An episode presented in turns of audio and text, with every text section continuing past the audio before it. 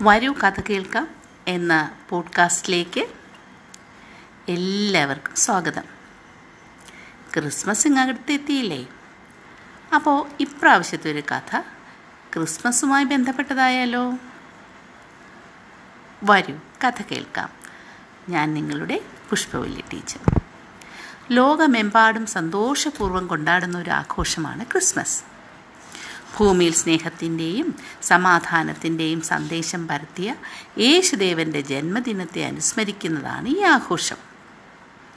മഞ്ഞു പെയ്യുന്ന രാത്രിയിൽ ബേദലഹേമിലെ കാലിത്തൊഴുത്തിൽ മറിയയുടെയും ജോസഫിന്റെയും മകനായി ഉണ്ണിയേശു പിറന്നു.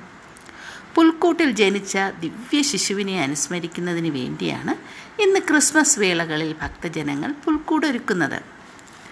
യേശു ജനിച്ച വാർത്ത മാലാഖമാർ ഉറങ്ങിക്കിടന്നിരുന്ന ആട്ടിടയന്മാരെ അറിയിച്ചു. അവർ വന്ന് യേശുവിനെ വണങ്ങി. ഈ ആട്ടിടയന്മാരാണ് ഈ സുവിശേഷം മറ്റുള്ളവരെ അറിയിച്ചത്. ഇതിന്റെ ഓർമ്മയ്ക്കായിട്ടാണ് കരോൾ സംഘം ക്രിസ്മസ് ഗാനങ്ങളും ആലപിച്ചുകൊണ്ട് ഭവനങ്ങൾ തോറും കയറിയിറങ്ങുന്നത് ഈ സംഘത്തോടൊപ്പം സാന്റാക്ലോസിനെ അനുസ്മരിച്ചുകൊണ്ട് ക്രിസ്മസ് അപ്പൂപ്പനും ഉണ്ടാകും.